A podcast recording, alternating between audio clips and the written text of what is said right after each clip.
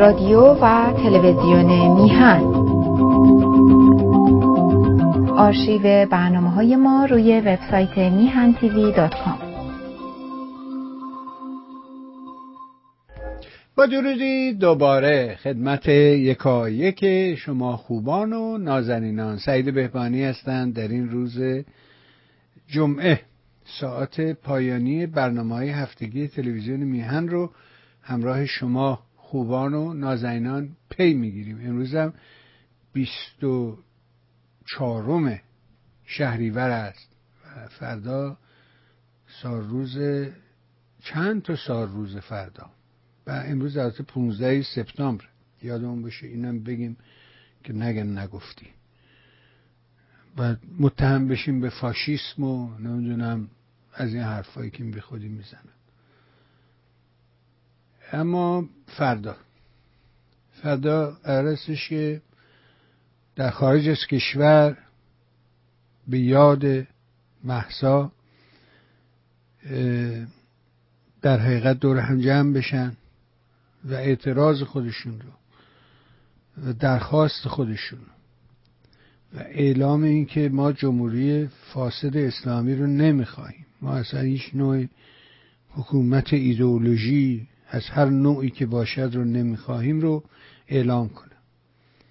فردا گفتم هم 25 شهریوره که اون یه واقعی مهمه که به تخت نشستن محمد رضا شاست و اینکه فروغی چه خدمتی کرد علیرغم اینکه غربی ها انگلیس ها اون موقع نمی‌خواستن که خاندان پهلوی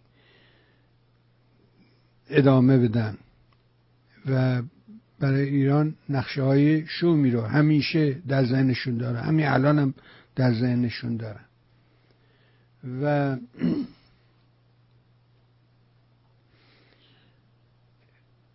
ولی فروغی کاری کرد کارستان و فرژه نداد. در حقیقت مردم در یک قریب شادی بودن. رضاشاه رفته دیکتاتوری از بین رفته اختناق از بین رفته گشت پلیس از بین رفته. پلیس سیاسی دیگه وجود نداره. صحنه رو مجسم کن. پنجاب و هفته. چه اتفاقی افتاد؟ یه فضای آزادی به وجود اومد. منتها در پنجاه و هفت به فاصله دو سال. قدری بیشتر یعنی از بهمن پنجاه و هفت اگر نقطه آغازش بگیریم تا خرداد شست سی خرداد شست که کودتا کردن و همه رو پلیسی کردن و تا به امروز این وحشت ادامه دارد. اما فردا منهای ماجرای قتل دختر ایران محسا یادمون باشه که سحر خدایاری سحر خدایاری دختر آبی که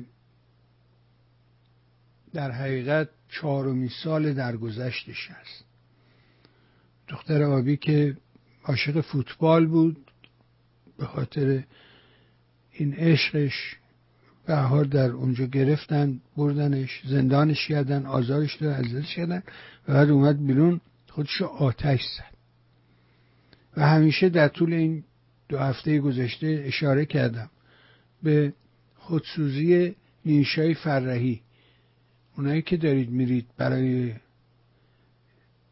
اعلام انزجار کنید از حضور رئیسی در سازمان ملل یادت باشه که اولین قربانی این کار که در دوره‌ای که اولین دوره‌ای که خامنه ای به عنوان رئیس جمهور خمینی نه رئیس جمهور ایران رئیس جمهور خمینی اومد به مجمع عمومی سازمان ملل اینجا در لس آنجلس ادهی جمع شدن و نیوشای فرهی خودش رو به آتش کشید.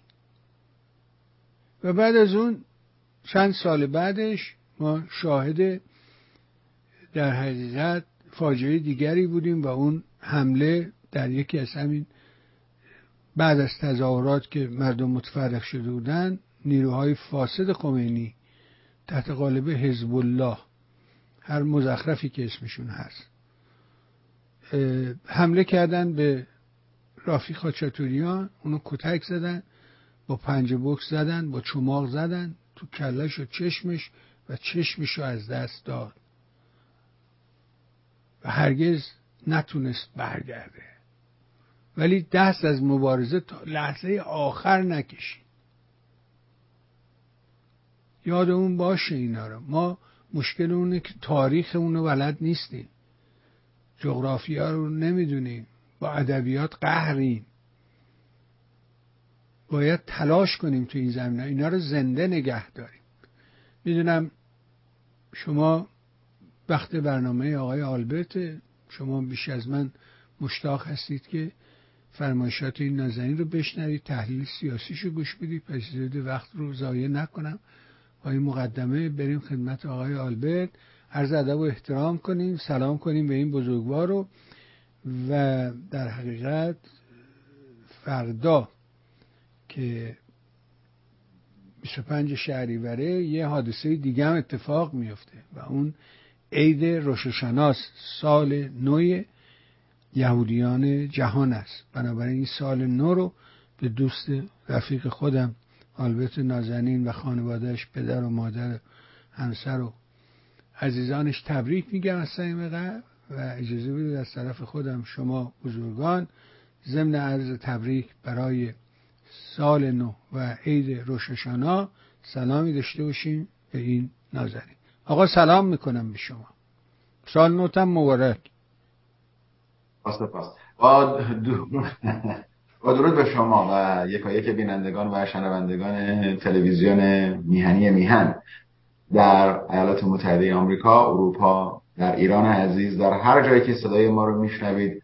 خیلی ممنون از پیام های شادباش شما برای من و بقیه. ایدی یادت نره؟ ایدی ما یادت نره. امروز که حالا نمیشه گرفتار امروز حالا فردا یاد باشه. آدرس در خدمت هست وقتی میفرستم. آدرس من یادت باشه. به حال اجازه بدید که بله خیلی من اجازه بدید منم از طرف خودم به سال نو روششانا رو به تمامی یهودیان دنیا در سطح اول بعد برای یهودیان ایرانی که در آمریکا زندگی می‌کنن در لس آنجلس در هر جا که هستن و برای یهودیان ایران. می‌دونیم که در ایران نزدیک به ده هزار نفر هنوز باورمند به این آین زندگی می‌کنن. سال خوبی رو سال واقعا بدون خطری رو برای تمامی ملت ایران و برای یهودیان آرزو می‌کنم. امیدوارم که سال سلامتی و پرشور از خبرهای خوب و تغییراتی باشه که ماها دنبالش هستیم. در هر حال مقدمه خوبی رو آقای بهبانی شما ارادی من داشتم گوش می‌کردم سراپا با اون مسئله تاریخی که شما اشاره کردین.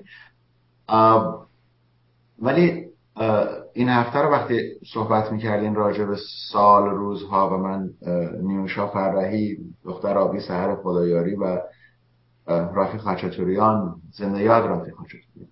وقتی راجع بهشون صحبت می‌کنیم بله اینها بنیانگذار این تغییرات بودن. این هفته آقای بیبانی هفته بود که حداقل اگر بخوایم نگاه بکنیم چندین در واقع سال روز سال روز مسائلی بود. خب اولیش که روز دوشنبه بود که سپتامبر 11 بود. خب بعدیش 13 سپتامبر سی سال از مسئله پیمان اسلو گذشت. البته فراموش نکنیم آقای در همین سال 2023 یعنی 18 سپتامبر ببخشید 18 آگست 2023 سال روز انقلاب ببخشید سال روز کودتای بر علیه مصدق هم بود چون اونم 1953 بود تا 1970 تا 2023 میشه 70 سال. این 70 سال هم از اون مسئله گذشت. من البته قدری دید من نسبت به مسئله مصدق متفاوت هست ولی خب این سال 2023 و این هفته روزهایی بود که ما راجبش صحبت کردیم. در حال می‌رسیم به اون مسائل. ولی اون چیزی رو که شما نظر تاریخی گفتید آقای بهبانی قسمتی از اون تاریخ ماست و دوست داشته باشیم نداشته باشیم چیزی که وجود داره. مسئله که اینجا هست اینه که وقتی میگیم ما تاریخ یادمون نمیاد ما تاریخ یادمون میاد آقای بهبانی. باید یادآوری بکنیم. ما اینو باید یادآوری بکنیم به تاریخ. یادآوری درستی بکنیم به حقایقی که داره همین همین فردا. باید حقایق رو اونطوری که هست ما بگیم. در حال مقدمه خوبی بود. بفرمایید. شما ازت مرسی. ولی آره فردا. من خیلی نگرانم. و اون اینه که این تبلیغات بیخودکی که می‌کنن و دستگاه شوم اهریمن شیطان. فریب میده. خیلی دارن تقلا می‌کنن که در حقیقت بگن که دیدی نشد و یک ناامیدی گسترده رو در حقیقت یه طرحی برای ناامیدی گسترده برای خودشون پهن کردن اما بایستی با این مقابله کرد و بگیم که نه مثلا فرض کن که میگه ساروز انقلاب محسا. نه ساروز انقلاب محسا نیست. ساروز قتل محساست. یادبود قتل محساست. یک سال از قتل محسا گذشت و آغاز یه جنبش نوع در تاریخ چلو چند ساله نظام نکبت اهریمن. اینو نباید یادمون بره که این نه انقلاب یه جنبشه و انقلابم نقطه شروع نداره. سه شنبه سه بعض و فردا شنبه میریم انقلاب می‌کنیم. نه. وارد این بازی نشو. برای اینکه پشتش ناامیدیه و می‌بینن نشد. ازت می‌پرسن چرا نشد؟ وقت چه جوابی خواهی داد؟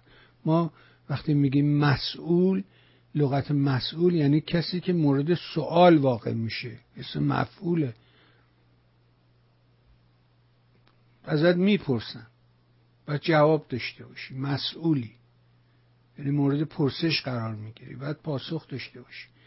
ولی بذار من اینو از یه منظر دیگه ای برگردم بپرسم از شما.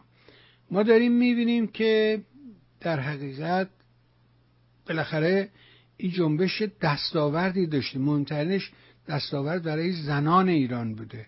می‌خوام نگاه شما رو به دستاورد زنان ایران در این یک سال گذشته ببینم شما چجوری به قصه نگاه کردید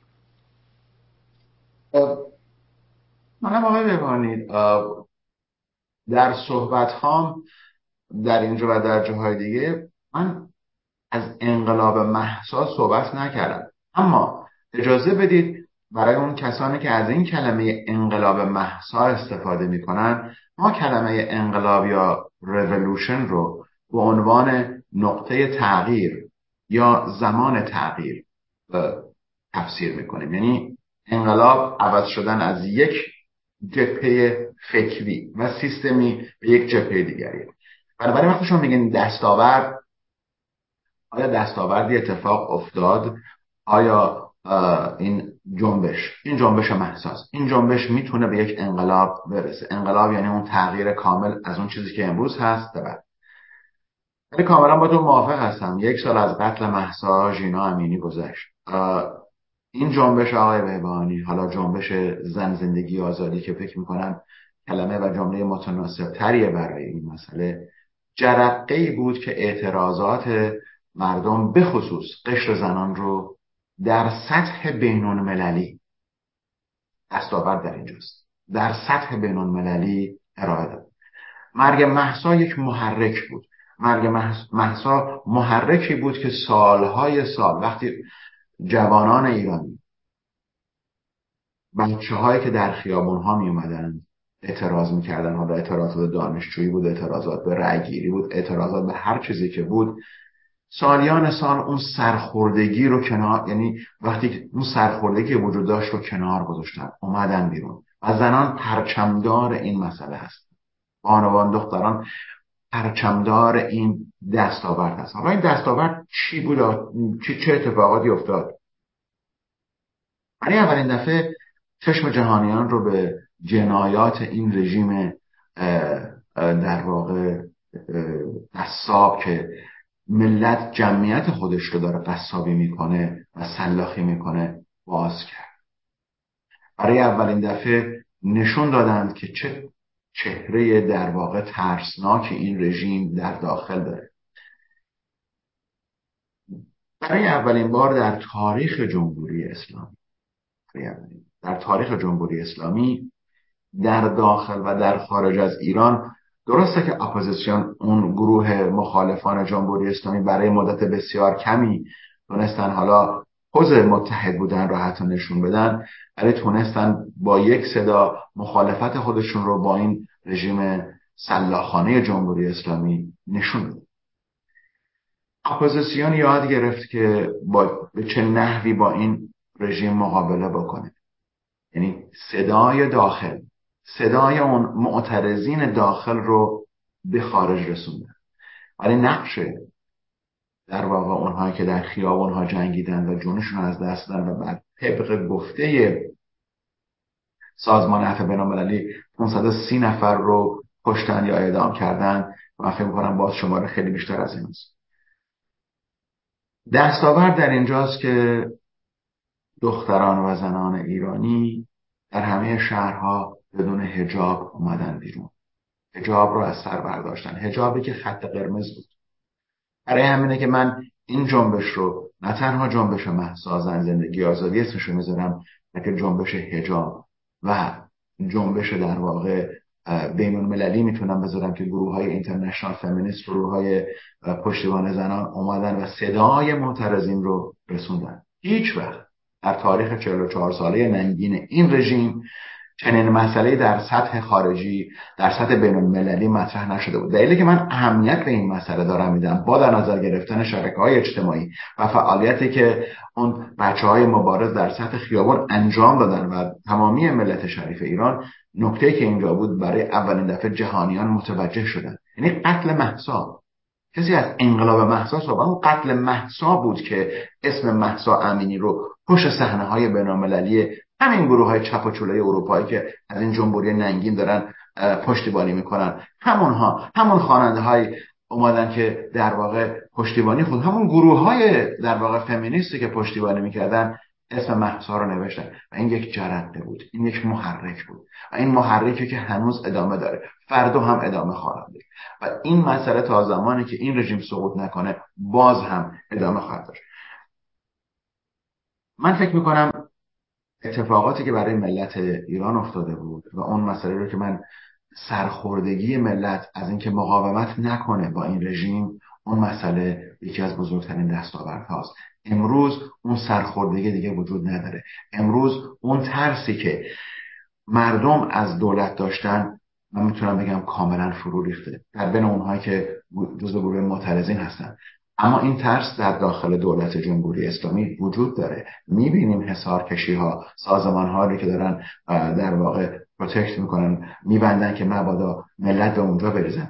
ترس این جمهوری ننگین ترس این دولت از اونجاست که می‌دونه با ملت و با هیچ ملتی نمیشه. اگر اونها بخوان که رژیم عوض بشه اونها کسانی هستن که به خیابان ها خواهند اومد و تمامی پشتیبانی ها صورت صورت خواهد گرفت.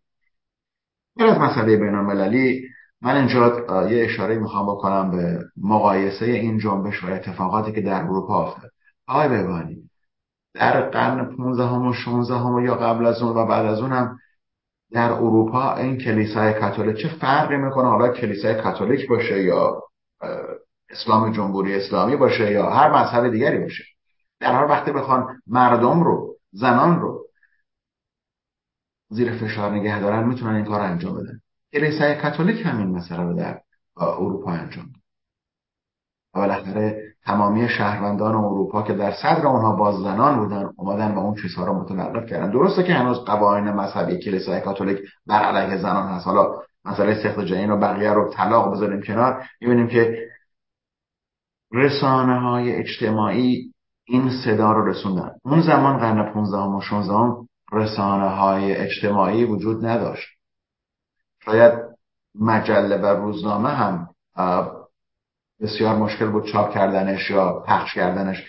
ولی امروز می‌تونیم بگیم در یک مقطع زمانی به خاطر جنبش محسا به خاطر قتل محسا جامعه بین المللی کنار ملت ایران قرار گرفت. من نمیگم پشتیبانی داره می‌کنه. گفتم کنار ملت ایران قرار گرفت. و صدای معترضان و جنبش محسا تونست صدای ملت رو در داخل به خارج برسونه. این هم بازی که از اون دستاورد هاست. امروز وقتی که زنان ایران از اون خط هجاب گذشتن با کمک نسل هایی که اومدن بهشون ملحق شدن منظورم جنریشن سی اون جنریشن زی اون بچه های دهه هشتادی در ایران بهشون میگن جامعه بین المللی تونست اون پیام ها رو بیشتر حتی در پارلمان های اروپا حتی در دستگاه های قانونی آمریکا مطرح بکنه در رادیو تلویزیون ها در منابع در واقع اطلاعاتی خودشون تونستن نگاه بکنن که اتفاقاتی داره در ایران میفته. اتفاقاتی داره میفته و اون اتفاقات اونه که ملت دیگه نمی‌تونن راجع به این مسئله فکر بکنن. البته امروز یک نکته دیگه هم هست و اون اینه که مخالفان رژیم چه در داخل اکثرا در خارج از مسئله تحقیر کردن این رژیم کنار ننشستن. این هم یکی از اون دستاوردهاییه که ما داریم راجبش صحبت می‌کنیم. جرأت پیدا کردن. البته من از عاملین داخلی طرفدار رژیم که میگن ما حالا برگشتیم دیگه جمهوری اسلامی سقوط داره می‌کنه من راجع صحبت نمی‌کنم چون اونا همدست همین رژیم ننگین هست ولی من الان که اون دستاوردها رو که گفتم که در واقع رد شدن از اون خط هجاب بیرون اومدن بدون هجاب و در سطح بین المللی وقتی که بانوان اومدن موهای خودشون رو کوتاه می‌کردن این مسئله بود که اون خط در واقع قرمز نه تنها پاره شده بلکه امروز زنان ایرانی اون جرأت رو پیدا کردن که بگن بله ما می‌تونیم پرچمدار این تغییر پرچمدار این جنبش و پرچمدار مسئله باشیم که پیش باید اجازه بدید من این نکته بگم که امروز در خیلی از شهرها من جمله در تهران و چندین شهر دیگه از نظر اجتماعی اقتصادی و سیاسی این شهرها تکان خوردن. عوض شده مسائل. دیگه اون افکاری که در داخل فکر بعضی ها بوده وجود نداره. اونها می‌دونن که چه تغییراتی در راه هست. ولی اجازه بدید در کنار این تغییرات من چند تا نکته رو بهش اشاره بکنم. امروز مبارزه ملت ایران مبارزه زنان مبارزه نسل جنریشن زی دهه 80 و بقیه امروز یک مخالفت غیر نظامیه. اجازه بدین برگردیم به 1357 زمانی که اینها آمدن سر کار آقای ببانی اینا وقتی که آمدن غیر از اینکه این مسئله امروز این جنبش محضها یک اعتراض استثنایی بود یک جنبش استثنایی که کمتر در تاریخ ملتی صورت می‌گیره. ولی وقتی ما راجع به این رژیم در 1357 داریم صحبت می‌کنیم این رژیم از یک سری از موارد احتمالی اومد سر کار. اگه مسئله سرطان شاه فقید وجود نداشت. اگه مسئله در واقع اون سیستمی که در ایران در اون زمان بود و اون روند شتاب زده پیشرفت پیشرفت وجود نداشت ضعف دستگاه سیاسی آمریکا شخص کارتر اگر همه این مسائل رو کنار بذاریم باید ببینیم که رقیب ملت ایران برای عوض شدن و سقوط کردن کامل این رژیم چیه؟ بزرگترین رقیبی که در مقابل ملت ایران قرار داره امروز چیزیه که ما بهش میگیم سپاه پاسداران. من بارها در صحبتان گفتم که سپاه بستر جمهوری اسلامی سپاه پاسداران. بنابراین این سپاه پاسدارانه که نگهبان نقش مهمی در حفظ این رژیم داره. به همین دلیله که من بارها در صحبت هم این مسئله رو اینطور بیان کردم که شما می‌دونم به این مسئله ایمان دارید که تا مرگ خامنه ای تغییری به عنوان تغییر رژیم در داخل پیش نخواهد اومد. خامنه ای اصلی نداره که تغییری در داخل بده. خامنه ای این اعتراضات این مردم ها رو همونطور که از مردمان که میان تو خیابون ها بچه های نسل زی زنان و بقیه اینها رو اصلا اختشاشگر حساب می‌کنه. اینها رو قسمتی از اون تغییراتی که جلوی رو هست نمی‌بینه. ولی نکته که در اینجا وجود داره اینه که تا به امروز سپاه پاسداران تونسته این نظام رو از خطراتی که براش پیش اومده حالا به هر گروهی که میان تو خیابون حالا این گروه نمی‌دونم لات ها و گندلات هاشون رو میفرستن بیرون. اون این یکی گروه دیگر رو میفرستن بیرون. هر اسمی که می‌خوان براش بذارن اهمیتی نداره. مسئله که هست اینه که این گروه سپاه پاسداران چند صد هزار نفری فعلا فعلا تونسته این رژیم رو سرپا نگه پس بنابراین اون صحبت که من می‌کنم که مرگ خامنه ای و ریزش سپاه و جلوگی و در واقع حالا یا ارتش یا بخشی از سپاه رو به روی هم رو بگیرن تغییرات از اونجا پیش خواهد اومد. ولی اون تغییرات زمانی صورت می‌گیره که مردم در داخل خیابون ها اومده باشن بیرون. و همون مسئله که در 1357 پیش اومد که دیدیم که زمانی که وقتی ملت اومدن بیرون حالا مساجد در اونجا دست داشتن گروه های تروریستی مثل گروه فرد به رهبری یاسر عرفات و بقیه داشتن کشور لیبی پشت سران بود یا هر مسئله دیگری که بود تظاهرات خیابونی و دوربین های خارجی روی اون تظاهرات خیابونی در واقع تمرکز پیدا کرده بود. امروز هم تغییرات به همین نفس صورت خواهد گرفت. من یه نکته رو در اینجا می‌خوام بگم و اون اشاره به مسئله فروپاشی اتحاد جماهیر شوروی خیلی سریع به مسئله اشاره می‌کنم. اون موقع نارضایتی مردم در دوربین ها نشون داده نشد. من نمی‌تونم بگم اون موقع در روسیه یا در اتحاد جماهیر شوروی تظاهراتی نبوده. خیر بوده. ولی اگه بخوایم به روسیه پسا کمونیستی نگاه بکنیم می‌بینیم که دموکراسی در اونجا تثبیت نشد. عاملان سابق کیجیبی و بقیه که یکشان امروز سر کار هست پوتین اومدن و اون رژیم رو به دست گرفتن. کمونیسم از بین رفت. کمونیست بودن از بین رفت. اما اقتدارگرایی از بین نرفت. دیکتاتوری از بین نرفت. امروز می‌بینیم که یک نفر به نام پوتین اومده وارد جنگ اوکراین شده میگه الا بلا من این سرزمین ها رو می‌خوام.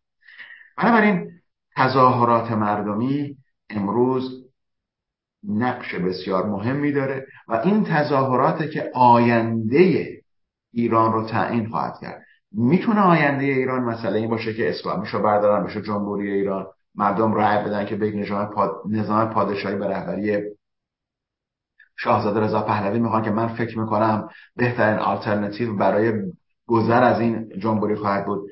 ولی مسئله که در اینجا هست اینه که نقش این سپاه در اعتراضاتی که از فردا و بقیه روزها پیش خواهد اومد چه خواهد؟ می‌بینیم که از ترسشون حساربندی هایی که در مقابل بعضی از سازمان ها و نهادها کردن نشانگر ترس عجیبیه که در واقع دولت از ملت داره. و این بزرگترین دستاورد این جنبش محساس. ترسی که دل جمهوری دولت جمهوری اسلامی این جنبش پیش و می‌تونه این مسئله اگر بخوایم بیشتر باز بکنیم آینده این جنبش تعویز سقوط رژیم جمهوری اسلامی خواهد بود. مثلا این نیست که اینها ترس سرشون ایجاد شده. مثلا اینه که جنبش محسا اون شکاف هایی رو که در جمهوری اسلامی در دل در واقع دولت مردان این رژیم بود بیشتر کرد و اونها متوجه شدن که هرگاه ملتی تصمیم بگیره که رژیمش رو عوض بکنه و اون رژیم رو نخواد اون رژیم سقوط خواهد کرد. بخصوص با این نکته تمام می‌کنم که امروز ملت ایران نمی‌خوان که رژیم مذهبی بر ایران حکومت بکنه.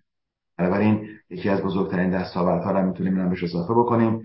ولی جنبش محسا جنبشیه که آینده ایران رو از نقطه نظر من تعیین و اون آینده رو در واقع بازنویسی خواهد کرد. بفرمایید. نکات بسیار خوبی بود به نظر یکی از نکات پررنگ فرمایش شما اینه که به باور من میگی که یکی از کسانی که می‌تواند در این شرایط نقش رهبری این جنبش رو بازی کنه شخص شاهزاده رضا پهلوی. ولی می‌بینی که دشمنان مردم ایران و کسانی که اصلا توجه به گفتار دیگران ندارن فقط اون چی تو مغز خودشه وحی منزل کامل میچرخونه. و میگه که بله رضا شاه مرد مگه خودت نگفتی در مقدمه که رضا شاه نمی‌دونم پلیس سیاسی درست کرد وقتی که رفت مردم غریب شادی بودن. حالا می‌خوای نوش رو بیاری؟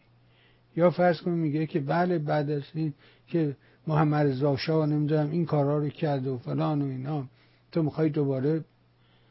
اصلا گوش نمیده. آقای میبانی ببخشید بسته الان نگه من بسته صحبتتون پریدم چرا کردی دوباره؟ این نکته رو اضافه بکنیم. اون زمان رضا زمان هیتلر نازی بود. زمان سوویت یونین اتحاد جماهیر شوروی بود. زمان استالین بود. زمان موسولینی بود و زمان بقیه بود. دنیا در اون نقد داشته عمل می‌کرده غیر از ایالات متحده آمریکا که یک دموکراسی آره حالا ما می‌خوایم دفاع کنیم از رضا شاه من دفاع نمی‌کنم. من دارم میگم اتفاقاتی که در اون می‌دونم ولی جب وضع سیاسی دنیا اینطور بوده. بفرمایید. آره ولی ما اصلا صحبت اون نمی‌کنیم. صحبت اینه که گوش نمیده که طرف چی داره میگه و راجبه چی داره حرف می‌زنه. نکته ای که هست من دارم خود راجبش با شما بعد صحبت بکنم تا قبلش چون موضوع مهمیه اینه که سه شب پیش از این کانال چهار آمریکا کانال ام بی سی یکی از معتبرترین کانال هاست دیگه جز اون سه چارتای اصلیه که هنوزم میشه رو آنتن اونو دریافت کنی. لازم نیست حتما اینترنت داشته باشی. مثل ABC, NBC, CBS اینا کانال های مینن مین استریم هستن به NBC یک سردبیر خبر داره به نام آقای لستر هولت که این ساعت شیش بعد از ظهر سردبیر خبره خودشم میاد و خبرها رو می‌خونه. و اگر کسی دیگه ای مثلا مرخصی باشه جایی باشه هر کی بیاد بخواد خبر بخونه فوری میگه که من به جای لستر هولت اومدم. ولی یعنی مقام اون یه مقام مهمه. این آقای هولت آقای لستر هولت چهار شب پیش در ایران بود. و یه گفتگوی مفصلی هم با ابراهیم رئیسی قاتل می‌کنه. و برای من خیلی بامزه است که سایت های فارسی بدون شرح و توضیح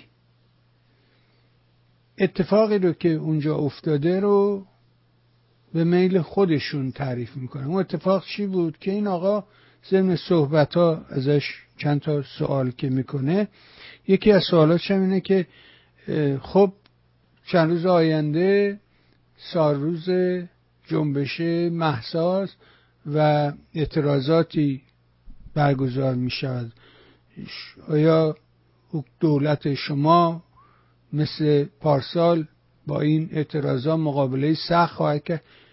ابراهیم رئیسی انگار که یه گنجی رو بهش دادن. فوری میگه اه مگه شما خبر داری؟ شما از کجا خبر داری که می‌خوای اینطوری بشه؟ و دیدم که مثلا گویا نوشته بود که یه سایت پر مخاطب فارسی زمانه نوشته بود که مچیری ابراهیم رئیسی از خبرنگار صدا آمریکایی. بدون هیچ توضیح اضافه ای و شرماوره واقعا آدم خجالت میشه ولی به ها این آقا راجع به پولا صحبت کرد و ازش پرسید و او با وقاحت تمام گفت نخیر این پولا متعلق به دولت اسلامی حکومت اسلامی ایران است و ما می‌دونیم چجوری خرجش کنیم. در همون لحظه این سایت یا این ایستگاه خبری برمیگشت به آمریکا و از اداره خزانه داری پرسید از کاخ سفید پرسیدن و اونا گفتن نه چیزی نیست. این حسابا حساب است که با نظارت کامل آمریکا در قطره و اینا فقط این پول می‌تونن در جهت مصارف انسان دوستانه خرج کنن غذا بخرن و دارو بخرن. اما ما می‌دونیم واقعیت اینه که بالاخره قطر که سوئیس و نمی‌دونم سوئد که نیست که. بالاخره جمهوری اسلامی اونجا دست داره. این وسط هم یه سری حسابسازی همیشه میشه. ولی اینجوری نیست که این پول کمپلت در اختیار اینا قرار بدم می‌خوام نگاه شما رو اصلا به این داستان انتقال پول و تعویز زندانیان. یکی از زندانیان ایرانی هم در اینجا به نام آقای کاوه افراسیابی گفت من نمیرم ایران ولی میرم نیویورک دست هیئت دیپلماتیک ایران رو که به نیویورک میان میفشارم ولی نه من نمیرم ایران. می‌خوام نگاه شما رو به این معقولات ببینم چیست. بفهم من قبل از که راجع به این انتقال 6 بیلیون دلار و این چیزی که ما به عنوان دیپلماسی گروگانگیری اسم می‌ذاریم صحبت بکنم در رابطه با آقای لستر هولت انکر پرسن در واقع انبیسی ما چند کلمه صحبت بکنم آیا وقتی شما یکی از سه کانال بزرگ برادکستینگ آمریکا رو بهش اشاره می‌کنید که همین NBC یکی از اونهاست وقتی که آقای لستر هولتز میره تهران و این مصاحبه رو می‌کنه. با در نظر گرفتن صحبت هایی که من چند دقیقه پیش کردم از نقطه نظر دستاوردهایی که این جنبش جنبش محسا جنبش زن زندگی آزادی داشته و نقش زنان رو در سطح بین المللی در واقع داره نشون میده مصاحبه ایشون با رئیسی با در نظر گرفتن اینکه آقای رئیسی در روز آینده میان به نیویورک و در سازمان ملل حالا با هر کسی دیدار خواهند کرد نشانگر پشتیبانی کامل دستگاه دولت آقای پرزیدنت بایدن و به خصوص جناح چپ حزب دموکرات که کنترل سیاست خارجی کاخ سفید رو در دست داره. من شاید هر روز این مثلا ذکر این جناح چپ حزب دموکرات به آقای سندرز و خانم وارن و نمایندگی vice president کامالا هریس در داخل کاخ سفید این سیاست اجرا میشه. چیزی رو که شما بهش اشاره کردید مسئله آقای لستر هولت و NBC قسمتی از همین مسئله است. یعنی اینکه امروز جنبش محسا و اون سوالی که آقای هولت کرده از رئیسی البته من نمی‌دونم این آقا رو چجوری یا این سوالا قبلا نوشته شده و رد و بدل شده بوده چون اگه جواب برای این رئیسی ننویسن که نمی‌تونه جواب بده. یک کلمه چند روز پیش چند وقت پیش یاد گرفته ولکنم نیست. همین به یک کلمه صحبت بنابراین ایشون اون عقل و شعور و دانش و بینش و اطلاعات و معلومات نداره که بتونه instance یعنی در همون زمان و spontaneously بلافاصله جواب بده. پس بنابراین سوالات قبلا نوشته شده بوده و ایشون حالا یه نفر اونجا زد و زرنگ پیدا شده. این به فکرش رسیده و جواب داده بنابراین دید NBC و آقای هولت در اینجا هست که اتفاقی در جمهوری اسلامی نخواهد افتاد. ما خبرنگارمون رفتم اونجا anchorman مون رفتم اونجا. با این آقا سوال کرده این رئیس جمهورش هم داره میاد سازمان ملل صحبت بکنه. بنابراین اینا دارن به ملت آمریکا و اون بینندگان اون تلویزیون این پیام میدن که خبری در راه نیست. انقلابی اتفاق نخواهد افتاد. اینا دارن اینو میگن. شما اشاره کردین به این سایت گویا که گفتیم پر مخاطبه آیا زندگی های امروز شده زندگی ویلی بای کلیپس؟ همه میگن آقا من این کلیپ رو دیدم. یعنی ما احتیاج داریم که اون ببخشید تمرکزمون هم که خیلی کم شده من خودم میگم. تمرکزم که انقدر کم شده که دو دقیقه سه دقیقه چهار دقیقه باید مطلب رو توضیح بدیم و کلیپ راجبش صحبت بکنیم. بنابراین پیامی که این NBC و از این گزارش داره میده همون چیزیه که کاخ سفید داره عمل می‌کنه و داره این پول ها رو هفته یا دوشنبه یا سه شنبه این پول ها به قطر منتقل خواهد شد. بنابراین این نشانگر اینه که پیام رو اونجوری که دستگاه خبری می‌خواد و موافق باشه با تفکر دستگاه سیاسی آمریکا کاخ سفید و اکثر بینندگان در واقع اون تلویزیون دموکرات ها داشته باشه بتونن اون رو به خورد ملت بدن و اون دیدگاه رو پیاده بکنن که دارن پیاده می‌کنن. در هر حال در رابطه با این مسئله انتقال 6 میلیون دلار و دیپلماسی گروگانگیری پنج نفر از طرف جمهوری اسلامی آزاد خواهند شد. پنج نفر هم از در داخل آمریکا. حالا من این داستانی که شما گفتید که یکی از این گروگان گروگان ها در آمریکا گروگان که از زندانیان در آمریکا گفته من نمی‌خوام برگردم ایران خب حق داره. ولی مسئله که هست اینه که اونها اگه اون ایشون نمی‌خواد برگرده من فکر می‌کنم که شاید اتفاقی افتاده و فکر می‌کنم اگه برسه اونجا یا می‌خوان تخلیه اطلاعاتی یا هر تخلیه که می‌خوان بکنن یا مثلا می‌خوان به دست بیارن یا این آقا کاری که این اونها بهش گفتن اینجا بکنه نکرده. من دقیقا از جاجادش اطلاع ندارم. ولی اتفاقی که افتاده آقای بهبانی اینه که این نحوه transfer کردن فرستادن این پول که این پول ها از کره شمالی کره جنوبی رفته به سوئیس از سوئیس میره به میره به قطر. و آقای تونی بلینکین وزیر امور خارجه آمریکا حالا روز دوشنبه که سپتامبر 11 همون بود در همون روز ایشون تقاضا کرد از کنگره که ما اینجا sanction waiver داشته باشیم. یعنی که برای این دفعه و برای این مسئله تحریمات رو کنار بذاریم فقط برای این مسئله و برای این دفعه. تحریمات رو کنار بذاریم که دولت آمریکا بتونه به بانک سوئیس و سویفت رو باز بکنن که این پول چون تو چمدون که نمی‌تونن بذارن مثل اون دفعه نقد آقای اوباما داد رو به جمهوری اسلامی. این کاری که نمی‌تونن بکنن. بنابراین باید سویفت باز بشه اون sanction waiver برداشتن تحریمات لحظه ای در واقع انجام بشه که اینها بتونن پول بفرستن به قطر. داستان قطر با اون نکته که شما اشاره کردین که آیا یک نظارت یک مکانیزمی وجود داره؟ من فکر می‌کنم که اتفاقی که افتاده اینه که رئیس بانک مرکزی ایران با رئیس بانک مرکزی قطر ملاقات کرد. که تکلیف این پول ها چجوریه و به چه نحو انجام خواهد شد. نظارت و مکانیزمی که دولت آمریکا به کنگره آمریکا اطلاع داده اینه که این پول ها میره قطر در حساب بانکی قطر باقی میمونه و قطر اون مکانیزم نظارت رو انجام میده. یعنی چی؟ یعنی که این پول ها زیر کنترل هیچ حساب بانکی که تحت کنترل جمهوری اسلامی باشه نیست. این صحبتیه که آمریکایی‌ها دارن می‌کنن. و من فکر می‌کنم بیشتر به حقیقت نزدیکه تا اون مزخرفاتی که از داخل جمهوری اسلامی و دستگاه های خبریشون داره بیرون میاد.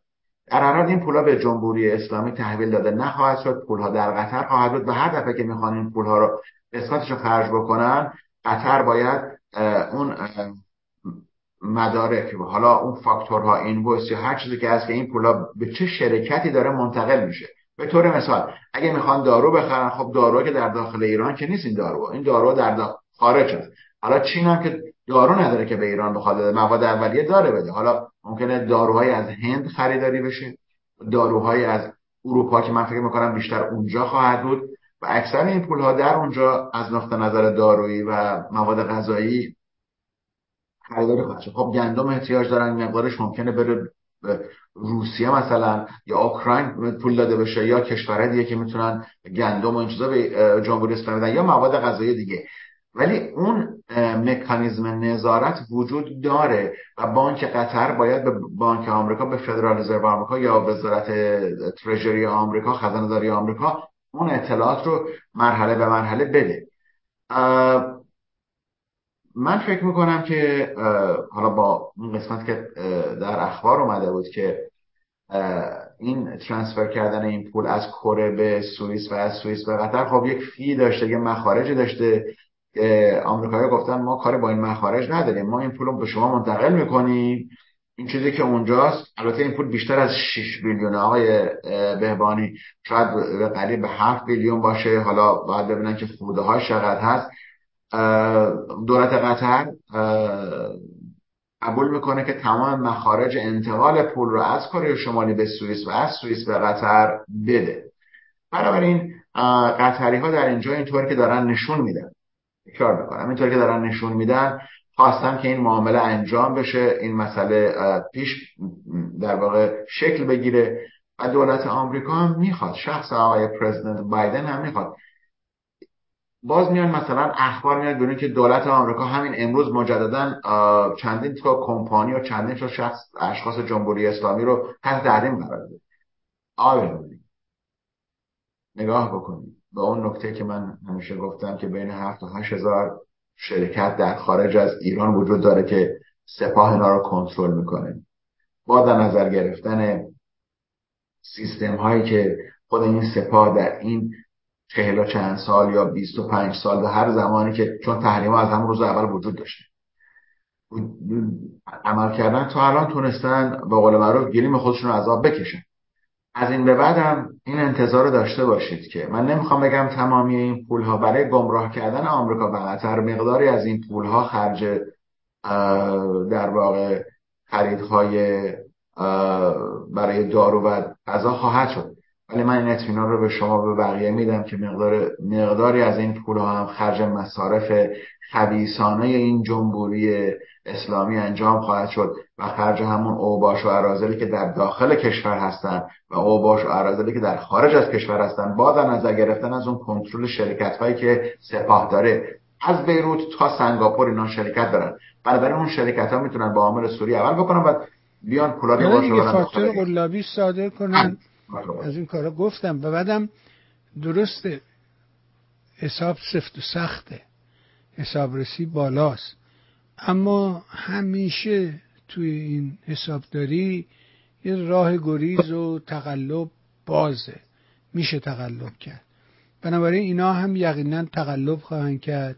ولی دیدم یه کسی برای من ایمیل کرده بود که آقا شما این حرفا رو می‌زنی به زهر ملت ایران ما شاهد بودیم در 2015 وقتی که ارجاع امضا شد چقدر رونق اقتصادی شد و چقدر ماشین وارد مملکت شد چهره های شهر عوض شد. نمی‌دونم اینا این اطلاعات رو واقعا از کجا جواب بدم آقای بهبانی به ایمیل خیشون. جواب در اینجاست که اون اقتصاد رونق پیدا کرده که شما نگاه کردید اگر برای عاملان جمهوری اسلامی و خودشون نبود هیچ وقت شما نمی‌دید. چهره خیابون که عوض شده بود اونها به فکر ملت نبودند که در این حالت فقر و بدبختی که نمی‌تونن هر روز با تورم روزانه مبارزه بکنن نبود. اونها فقط برای خودشون بود. بنابراین اجازه بدید که اون چیزی رو که ما با فقط یک دفعه نگاه می‌کنه و اتفاق میفته شکلگیری کامل به تمام اتفاق نده. بله در داخل رونق پیدا کرده بود. ولی آیا این رژیم از اون روزی که سر کار اومده به فکر ملت ایران بوده؟ آیا چه کاری رو کرده؟ چه اهدافی رو در داخل و در خارج؟ من گفتم امروز تفاوتی که پیدا کرده اینه که جمهوری اسلامی متوجه شده که باید از اون انزوای سیاسی که برای خودش درست کرده بیاد بیرون.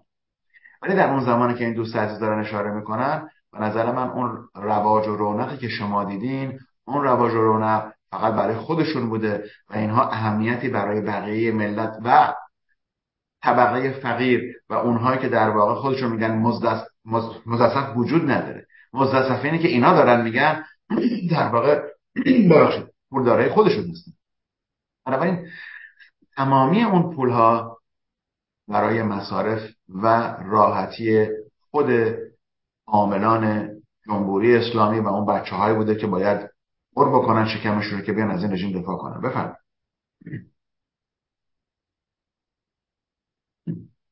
بابا اینا که تقلب زیادی می‌کنن دیگه. من بارها راجبش گفتم. حالا نمی‌دونم. موضوع این برنامه نیست. بگذاریم در فرصت دیگه به این خوزعبل پاسخ جدی خواهم داد. اما شما در اون فرمایش تو همون مقدمه که من بخشایی رو اشاره کردم. مثل یاد بود سهر خدایاری و نمی‌دونم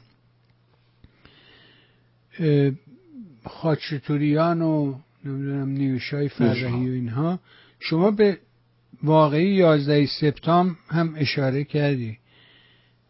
من مطمئنم برای اینکه ببین تو این 11 سپتام اون چیزی که معلوم بود. الان یه سخنرانی هست از این محمد بن سلمان که فوق العاده صحبت های خوبیه و کاملا پیداست که همه نگاهشون به تحولات درون ایرانه. اونا هم خوشبینن به این جنبش و اینکه این جنبش سرانجام این نظام رو به زیر خواهد کشید و تحولات بزرگی رو ایجاد خواهد کرد.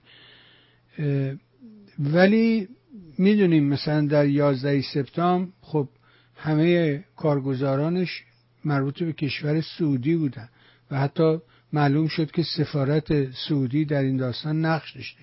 اما حتما به خاطر روابط خانواده بوش و خانواده بن لادن دیدیم که همه چیز به عکس شد.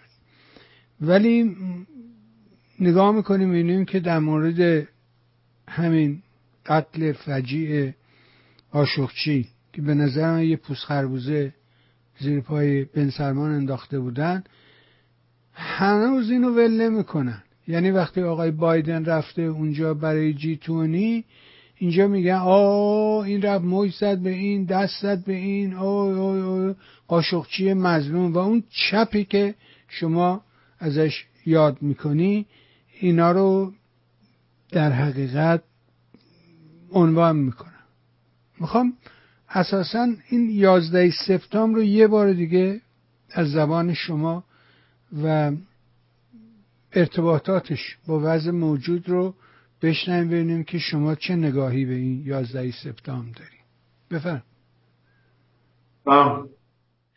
یک دوشنبه گذشته بیست و دومین سال حمله به ساختمان های دوقلوی نیویورک بود که ما سپتامبر 11 در این روز اتفاقی که افتاد اینه که نزدیک به 20 نفر که البته 19 نفرشون در داخل نهاپا بودن 19 نفر از شهروندان سعودی که به آمریکا اومده بودن در داخل آمریکا زندگی می‌کردن چهار هواپیما رو رو بودن. و این چهار هواپیما دو تاش به ساختمان های دوقلو زد که نابود کردن ساختمان ها رو. هواپیمای سومی به یکی از وینگ های یکی از قسمت های پنتاگون وزارت دفاع آمریکا رو زد. و هواپیمای چهارمی در شهر در پنسیلوانیای آمریکا با کمک مسافرینی که داخل این هواپیما بودن که متوجه شده بودن یا با تلفن‌ها که می‌کردن به اقوام خودشون متوجه شده بودن که اینا می‌خوان این هواپیما رو بزنن به جایی.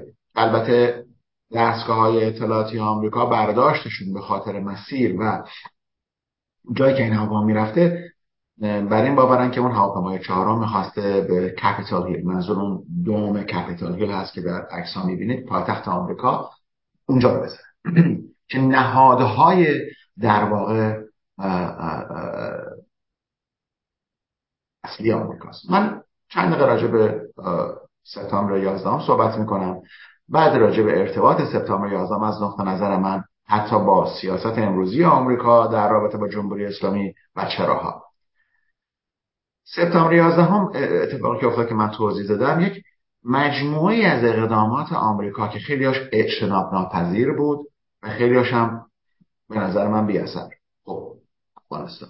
شما رفتین 20 سال یا حالا 40 سال تو افغانستان موندین نه اومدین بیرون. همونایی که از کار برداشتین دوباره گذاشتین سر کار. اونهای القاعده که امروز هم باز مجبورین با عملیات پنهانی یا غیر پنهانی برین سران القاعده رو در داخل کابل بزنین پس بنابراین بی اثر بود. اصلی اصلی این اتفاق سپتامبر 11 هم سازمانی است به نام القاعده. و این سازمان القاعده با استفاده کردن از این هواپیما که نقشه بسیار بسیار عالی و زمانبری بود.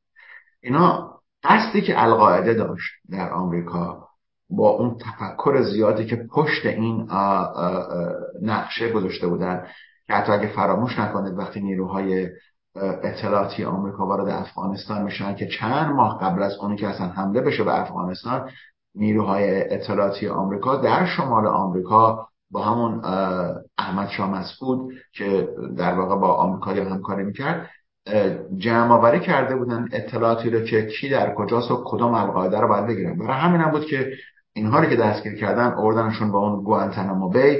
گوانتنامو بی قسمتی از کوبا کوبا که حالا اونا که رفتن کوبا این طرفش که محل کشور کوبا و نمی‌دونم هاوانا و اون شهرهای دیگه شه در قسمت دیگر پشتی این قسمتی هستش میگن گوانتنامو بی. گوانتنامو بی هنوزم که امروز که صحبت می‌کنیم نیروهای آمریکایی در اونجا پایگاه دارند. و اینجا رو دولت آمریکا از کوبا قرض ببخشید کرایه کرده و البته حالا دولت کوبا از بعد از اون فیدل کاسترو که اومد سر کار کرایه دولت آمریکا قبول نکرده گفته شما غیر قانونی اینجا که اونم باز به نظر من داستان مجزاست ولی قصد این حمله چی بود؟ قصد این حمله فلج کردن آمریکا بود. القاعده می‌خواست آمریکا رو فلج بکنه.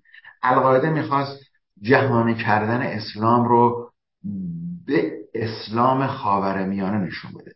آن کلام در همین اسلامی که در خاور میانه و نشون بده که اسلام افراطی البته. و نشون بده که ما چطور می‌تونیم این کشور رو به زانو در بیاریم. و تاثیر بذاره برای مسلمانان خاورمیانه وقتی من صحبت می‌کنم راجع به اونها. القاعده دولت های خاورمیانه رو دولت های خائن حساب می‌کرد. و می‌گفت شما دارید با آمریکا همکاری می‌کنید. ما می‌خوایم به شما نشون بدیم. کشوری که نمی‌تونه از خودش محافظت بکنه. منظورم حمله سپتامبر 11 هم اونا می‌خواستن ثابت بکنن که کشوری که نمی‌تونه از داخل خودش از سیستم خودش محافظت بکنه چطور می‌تونه از شما کشورهای اسلامی خاورمیانه حالا از عربستان و سعودی و کویت و بقیه بگیریم تا اون کشورهایی که امروز حالا بر سر کار هستن. دولتی که بر سر کار هستن القاعده می‌خواست بگه که قدرت آمریکا یک توهمه و اون توهم رو ما برای شما در سطح جهانی نشون میدیم. القاعده می‌خواست نشون بده که دولت آمریکا ضعف داره. می‌خواست دولت آمریکا رو به جهان اسلام نشون بده و در واقع رهبری جهان اسلام رو از چنگ اونهایی که در ایران هستن میگن ما رهبر اسلام هستیم در بیاره در واقع هدف اصلی اونها شاید مسئله جمهوری اسلامی نبود. هدف اصلی اونها مسئله عربستان سعودی بود.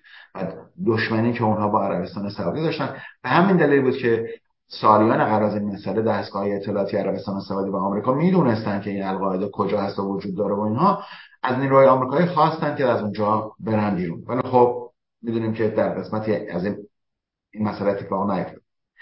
القاعده نه تنها آمریکا رو نابود نکرد بلکه آمریکا رو مجبور کرد که وارد سری از عملیات آشکار و پنهان بشه. عملیات آشکار که ما دیدیم افغانستان بود بعد از اون عراق بود که در واقع و وقتی من این رو ربط میدم به ایران به جمهوری اسلامی اصلا اینجا شروع میشه که بهش اشاره خواهم کرد.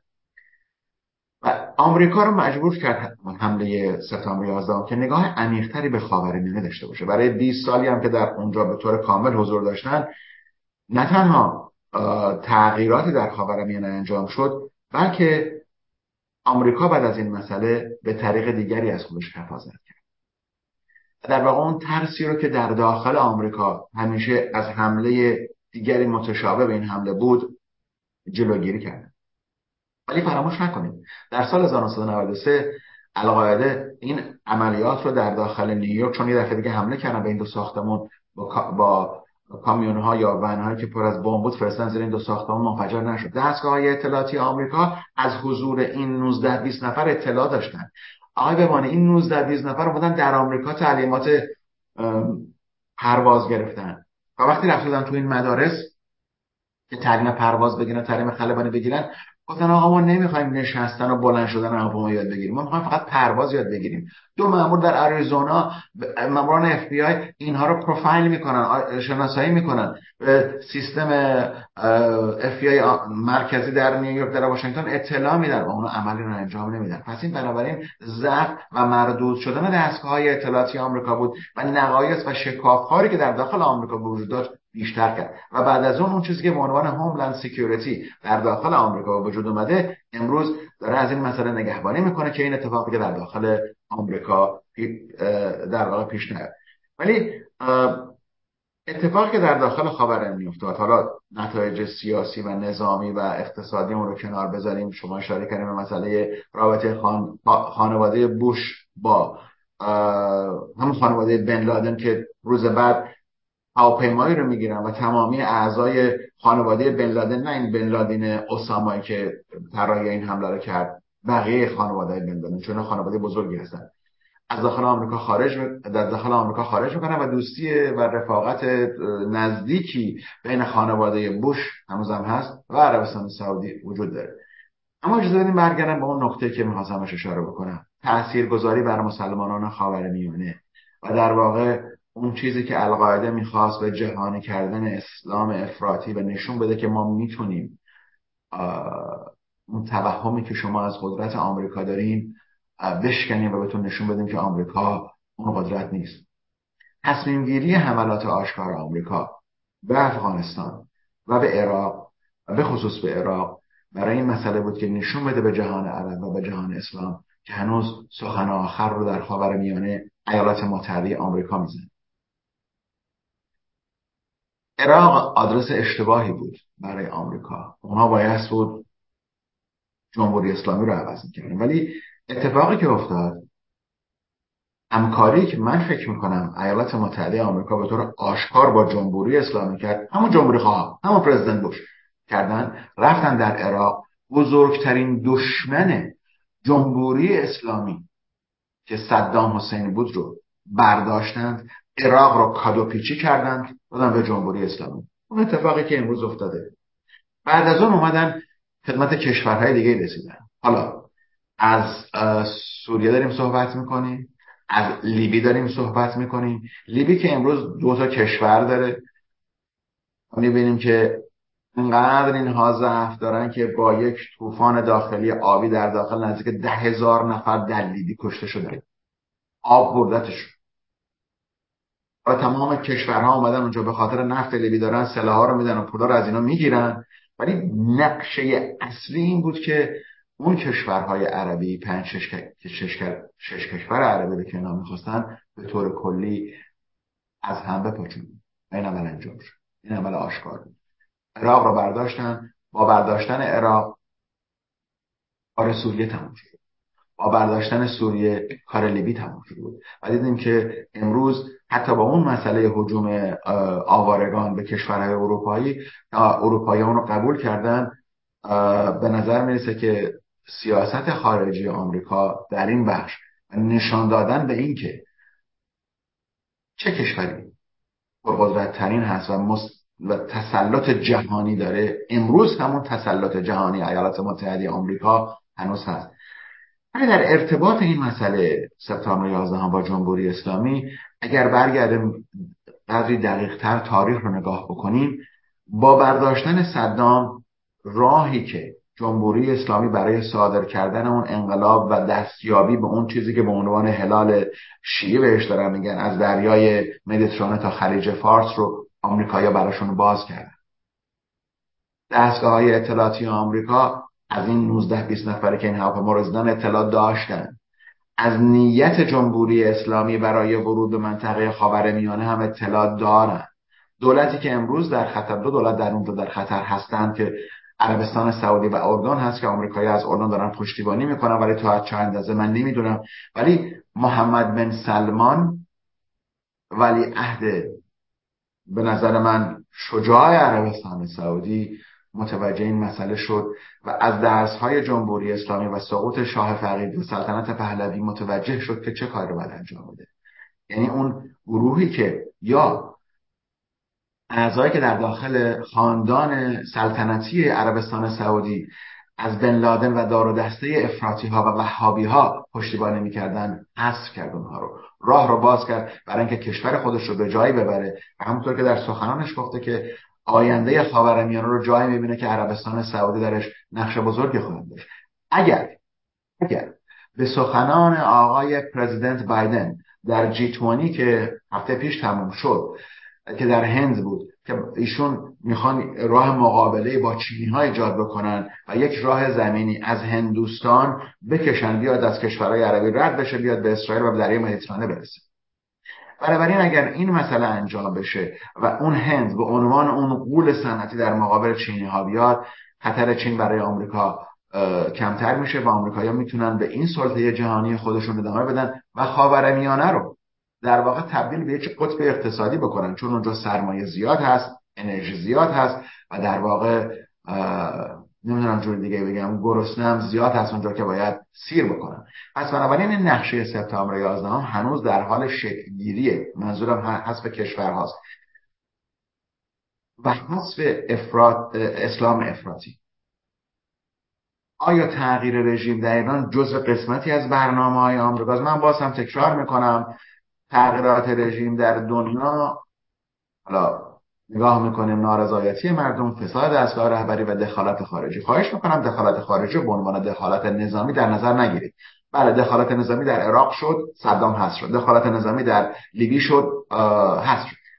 ولی داستان در اینجا بر اینه که آمریکا برای مقابله با قدرت سنی ها و اون اشاره که من کردم القاعده می‌خواست به کشورهای مسلمان خاورمیانه مسلمانان خاورمیانه نشون بده که آمریکا قدرتش توهم. و اتفاقی که افتاد آمریکا جمهوری اسلامی رو پشتیبانی می‌کنه برای اینکه می‌خواد در مقابل قدرت سنی های عرب خاورمیانه و قدرت نفتی و قدرت اقتصادی و هر مسئله که داره امروز براشون پیش میاد رو داشته باشه برای استفاده. و برای باید چهل و چند سال از این اهرام استفاده کرده و می‌بینیم که چطور دارن از این جنبوری دارن محافظت می‌کنن و در جایی که جمهوری اسلامی میاد سران القاعده رو در داخل کشور در داخل ایران نگه میداره که بتونه بر علیه اونها استفاده بکنه و زمانی که می‌بینه تاریخ مصرف تمام شده لوشون میدن و اسرائیلیا اونها رو اساسینیت می‌کنن ترور می‌کنن یا خود آمریکایا بنابراین باور من بر اینه که ارتباط بسیار مستقیمی بود. بین سپتامبر 11 هم و اتفاقاتی که در دو کشور جانبی دو, دو کشور همسایه ایران افغانستان و ایران اتفاق افتاد. در این طرف اومدن بعد از 20 سال متوجه که نمی‌تونن کشورسازی بکنن.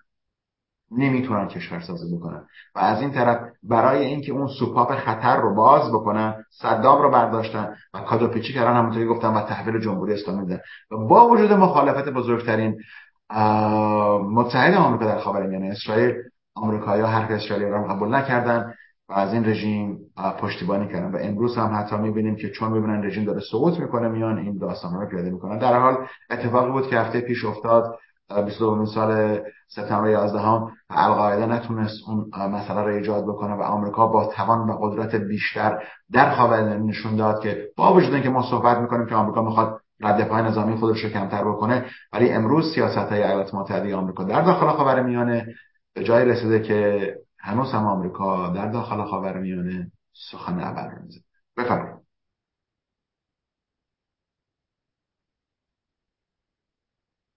بله متاسفانه همطوری که میگی. یعنی ولی نمی‌دونم واقعا آمریکا طرح داره نداره.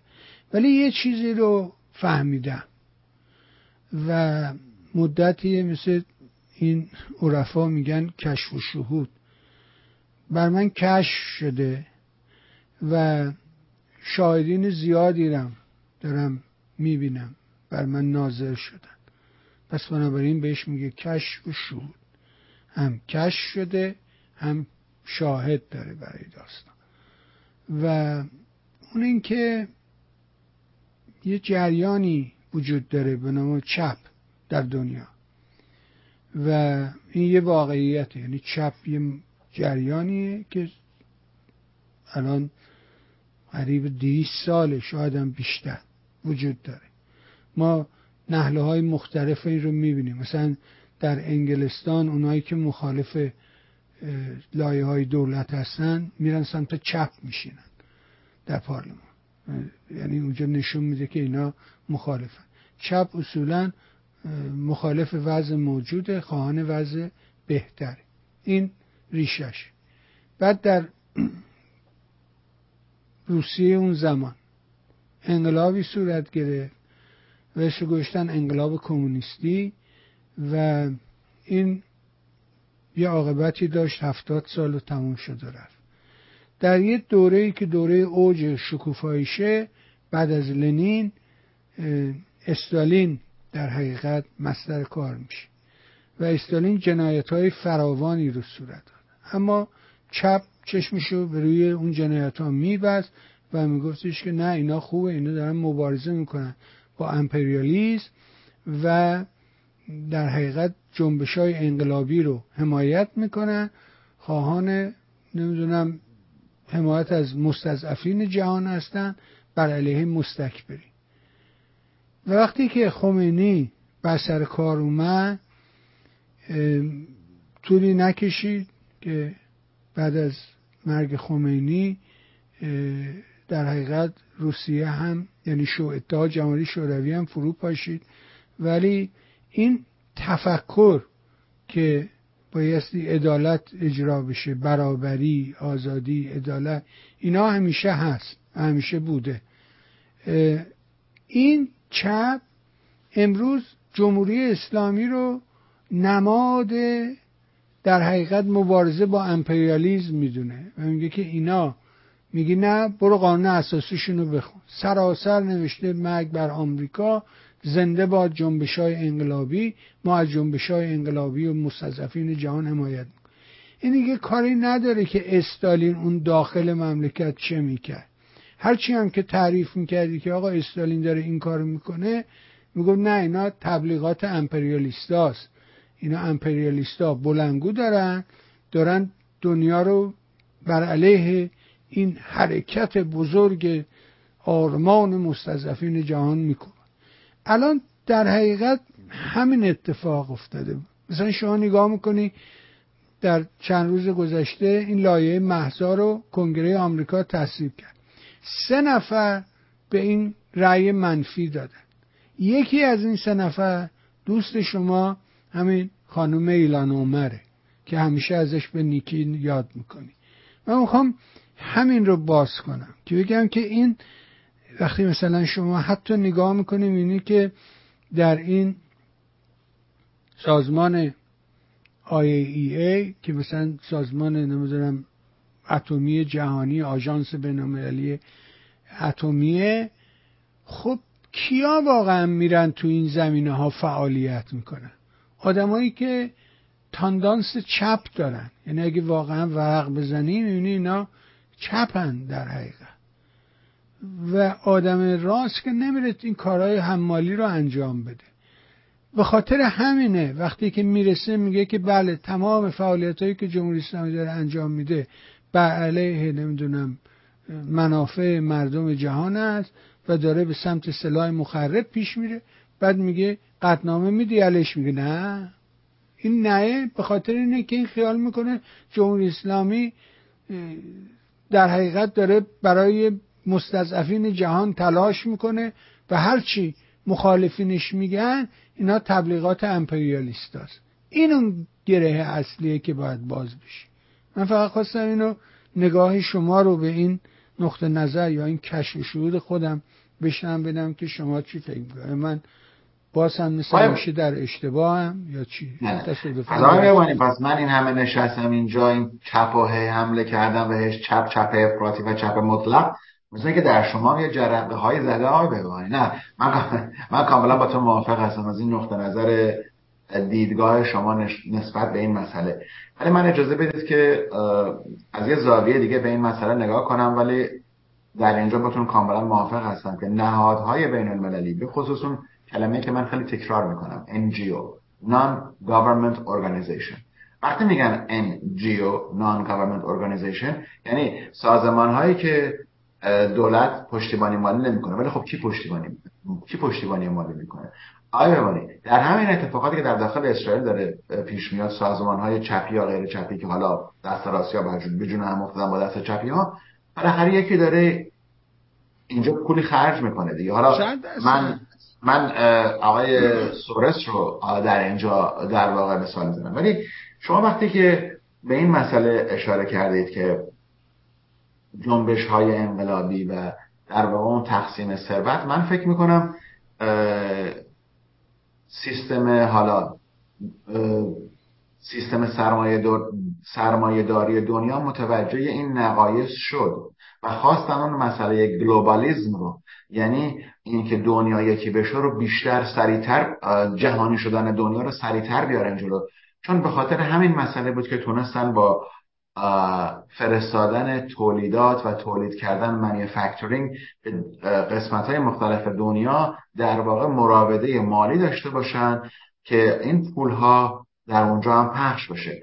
خب می‌بینیم وقتی دو کشوری مثل آمریکا و ویتنام که سالیان سال با هم جنگیدن رئیس جمهور آمریکا میره اونجا و پیام های دوستی و ببینید آقای ببینید اینا رژیم کمونیستی هنوز در داخل این ویتنام ولی اومدن از آمریکایا سرم... تقاضای سرمایه گذاری بیشتری کردن. اگر موادی که حالا مواد که حالا اجنسی که اجناسی که استفاده می‌کنید هر جای دنیا بیشتر به لیبلش نگاه می‌کنید ساخت ویتنام در اونجا می‌بینید. بنابراین مسئله گلوبالیسم جهانی شدن دنیا اومده بود که مقابله بکنه با اون داستان چپی که شما دارید میگه اما مسئله که در این نهادها وجود داره حالا شما مثالش رو زدید با جمهوری اسلامی من باور من بر اینه که امروز هم اون چپ رنگ خودش رو اسم خودش رو عوض کرده و زیر چتر چین کمونیست و زیر اون چتر چیزی که ما به عنوان گلوبال ساوث یعنی ما کشورهای جهان سوم اون موقع رو باز تکرار می‌کنم امروز تبدیل شدن به گلوبال ساوث یعنی جهان جنوبی یا جنوب جهانی هر جوری که می‌خواین اون اسم رو بر خودتون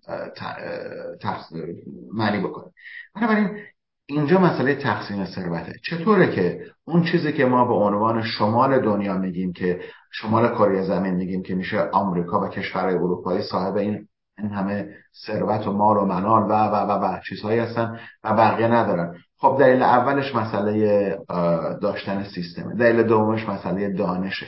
یعنی اینکه تحصیلاته. یعنی اینکه در واقع شما بتونید اهالی کشور کشور خودتون رو با سواد بکنید که بتونن دانش یاد بگیرن. دانش روشنایی میاره. می‌تونن وارد اون سیستم بشن و می‌بینیم که حالا دیگه چقدر از دانشجویان چینی و ایرانی و و و و, و مرز ها میان به کشورهایی که آزادتر هستن. این مسئله که در جهان چپ وجود داره اینه که نمی‌تونن اون ایدئولوژی رو که مارکس انگلس لنین و بقیه آوردن نمی‌تونن از تفکر و از ساختار فکری خودشون بیرون بکنن. چون اگر اون مسئله رو از ساختار فکری خودشون بیرون بکنن چیزی دیگه به عنوان چپ وجود نداره. ولی آیا من من رو باز هم تکرار می‌کنم که اینها جایی نخواهند شما اشاره کردیم به لایه محسا. خب این خانم که اومده اونجا میگن اسمش هم نمی‌خوام بیارم میاد اعتراض می‌کنه. آقای بمانی دستور داره. دستور داره که مخالفت بکنه. و عقل و شعور این خانم خودش از یه جایی اومده بچه که بوده. حالا اون کشور سومالی جایی بوده که اصلا برای انسان که ارزش قائل نبودن که هر می‌زد تو خیابون یه گله میذاشتن تو سرش. این خانم وقتی از اونجا آمده و وارد یک کشوری شده که احترام گذاشتن بهش جا دادن بهش مکان دادن بهش حالا نماینده مجلس در داخل آمریکا هست وقتی نداره این خب شعورش داره توضیح میده. چرا ایشون داره با این لایه مخالفت می‌کنه؟ دستور داره دستور مخالفت داره. بنابراین دنیا امروز با اون مسئله پاپولیزمی که داره پیش میاد با مسئله دست راستی ها و با مسئله می‌بینیم که در کشورهای خب رژیم ها دارن من اسرائیل رو اشاره کردم ایتالیا رو اشاره می‌کنم و کشورهای دیگه در آمریکای لاتین رو دارم بهشون می‌تونیم اشاره بکنیم. تمامی اینها نشانگر اینه که هر که در دهه پنجاه سیستم اطلاعاتی و نظامی آمریکا دولت های چپی رو سرنگون کرد امروز نتیجه رو داریم می‌گیریم که اون دولت ها نه تنها مرکز اصلی و در واقع اون قلب اصلی خودشون که اتحاد جماهیر شوروی بود از دست دادن امروز چین کمونیست هم زیاد پایبند این مسائل نیست. آیا من دارم میگم که جایی برای ایدئولوژی چپ و چپ افرادی در دنیا وجود نداره؟ نه وجود داره و همیشه هم خواهند بود. برای اینکه من فکر می‌کنم نهادهای حالا من فقط جورج سورس و بنیادهایی که ایشون بنیادهای غیر انتفاعی که در سراسر دنیا داره ازش صحبت می‌کنم. نه این مسائل وجود داره. شما نمی‌تونید من ابراز مخالفت می‌کنم. من خودم از اونجا اومدم دیدم که چرا اینها مردودن چرا رد هستن. ولی نکته اساسی که وقتی میان قانون اساسی جمهوری اسلامی اشاره کردن شما بهش. آقای ببانی اینا فقط دنبال یه مسئله میگردن. کوبا رو نگاه کنین شما.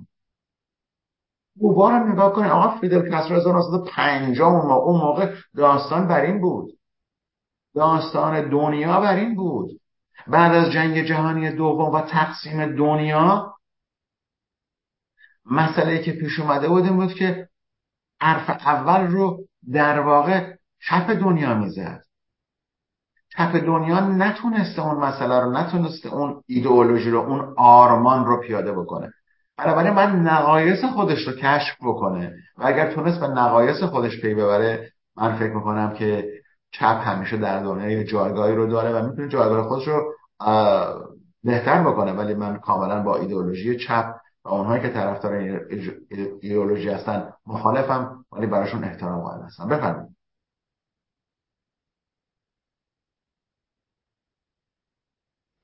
ازم به حضورت که اشاره کردی تو این میونه به اعتراضات در اسرائیل و مسائل. اما یاد باشه که سی سال از قرارداد اسلو گذشت. به نظر من قرارداد درستی بود کار خوبی بود. ولی چرا نشد؟ چرا؟ چه کسی رابین را کشت؟ واقعا چه کسی چه کسی رابین چه کسی؟ بالاخره خوندی کتاب رو؟ نه خیلی نرسیدم آقای ببانی انقدر بخون کتاب خوبیه خیلی روشن. خب من اشاره می‌کنم به رابین سیزدهم سپتامبر دو روز پیش سیومین سالی بود که از تدوین قرارداد اسلو گذشت. قرارداد اسلو چی بود که در سال 1993 در واقع تدوین شد نوشته شد؟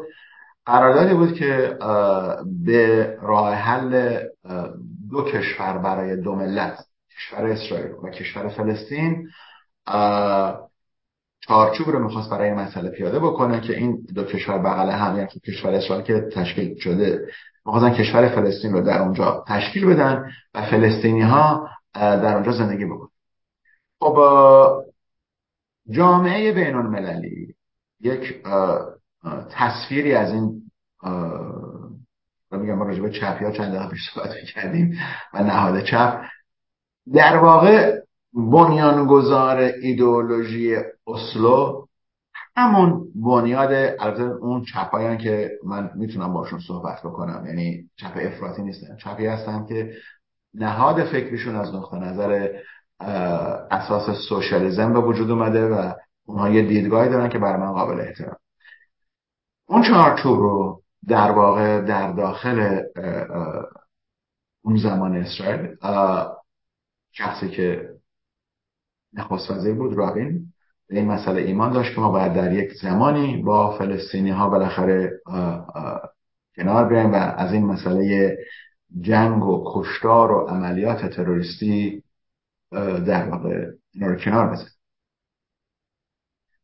حتی خود رابین همیشه باور داشت که در این داستان اسلو اسرائیل بیشتر امتیاز به فلسطینی ولی این دیپلماسی بین المللی که من می‌گفتم این دیپلماسی بین المللی یک نمادهایی رو نشون می‌داد یا عکسهایی رو نشون می‌داد یک دیدگاهی رو پیاده می‌کرد که در واقع از حقیقت روی زمین در داخل اسرائیل و در داخل سرزمین های اشغالی حقیقت رو نشون نمی‌داد. چرا شکست خورد؟ آیا اسلو می‌تونست فراتر از این بره؟ من فکر می‌کنم که قرارداد اسلو مرده به دنیا آمده بود حاله من مخالفتی ندارم. من فکر می‌کنم هنوز هم همیشه اینجا من از آرمان فلسطین دفاع کردم و میگم هنوز هم باید منطقه در اون سرزمین حالا هرچی باقی مونده باید در اختیار فلسطینی قرار بگیره و اونها کشور خودشون رو تشکیل بده. اونها دیدگاه فلسطینی ها بر این بود که ما حالا امروز میگیم 14 میلیون فلسطینی داریم که نزدیک به حالا 5 میلیون در این اسرائیل در غزه و سرزمین های اشغالی زندگی می‌کنن. نزدیک به یک ممیز 6 ممیز 7 میلیون در داخل اسرائیل دارن زندگی می‌کنن. و بقیه هم میگن در کشور دیگه پراکنده هستن که البته من فکر می‌کنم در زمان تشکیل کشور اسرائیل این شماره بسیار بسیار کمتر بوده و یکی از دلایل مخالفت هم خب همین بوده اتفاقی که افتاد که در سال 2000 در آخرین مرحله مذاکرات اسلو در کاخ در کمپ دیوید و کاخ سفید یاسر عرفات و اهود بارک نخواست وزیر وقت اسرائیل به نزدیک نزدیکترین نقطه صلح رسیدند و خواستی که اسرائیل داشت این بود که سه درصد از قسمت اورشلیم را در اختیار بگیره و در قسمت های دیگه زمین به فلسطینی ها بده و تمامی تقریبا زمین های سرزمین های اشغالی داشتن به فلسطینی ها پس می‌دادن. من هر دو دولت را مقصر می‌دونم. و برای همینه که میگم قرارداد اسلو مرده به دنیا آمده بود. چون جامعه جهانی و سازمان ها و نهادهای چپی متوجه نشده بودند که شما تا زمانی که نفرت رو در داخل فلسطینی ها تمیز نکنید اون نفرت رو بیرون نکنید صلحی انجام نخواهد شد. عرفات نمی‌تونست صلح بکنه. البته عرفات برای این باور بود که اگر رابین زنده میموند مسئله صلح ادامه پیدا می‌کرد. من فکر می‌کنم روند صلح ادامه پیدا می‌کرد. ولی من فکر نمی‌کنم که می‌تونستن در واقع اون, صلح کامل شکل بگیره امروز آقای بهبانی دولت های پی در پی که اومدن و رفتن سر کار رسیدن حالا در فلسطین که یاسر عرفات بعدش هم محمود عباسه. امروز فلسطینی ها می‌دونن دیگه برای تشکیل دولت فلسطین شریکی در داخل اسرائیل وجود نداره. نه به خاطر اینکه امروز دولت بنجامین نتانیاهو یک دولت دسترسی افراطی حالا بعضی از اعضای این ائتلاف افراطی مذهبی هستن. من با اون دلیل نمیگم ولی بهترین شانس در سال 2000 بود در زمان کلینتون ایهود باراک و یاسر عرفات. درسته که حذف اسحاق رابین کشته شدن اسحاق رابین در سال 1994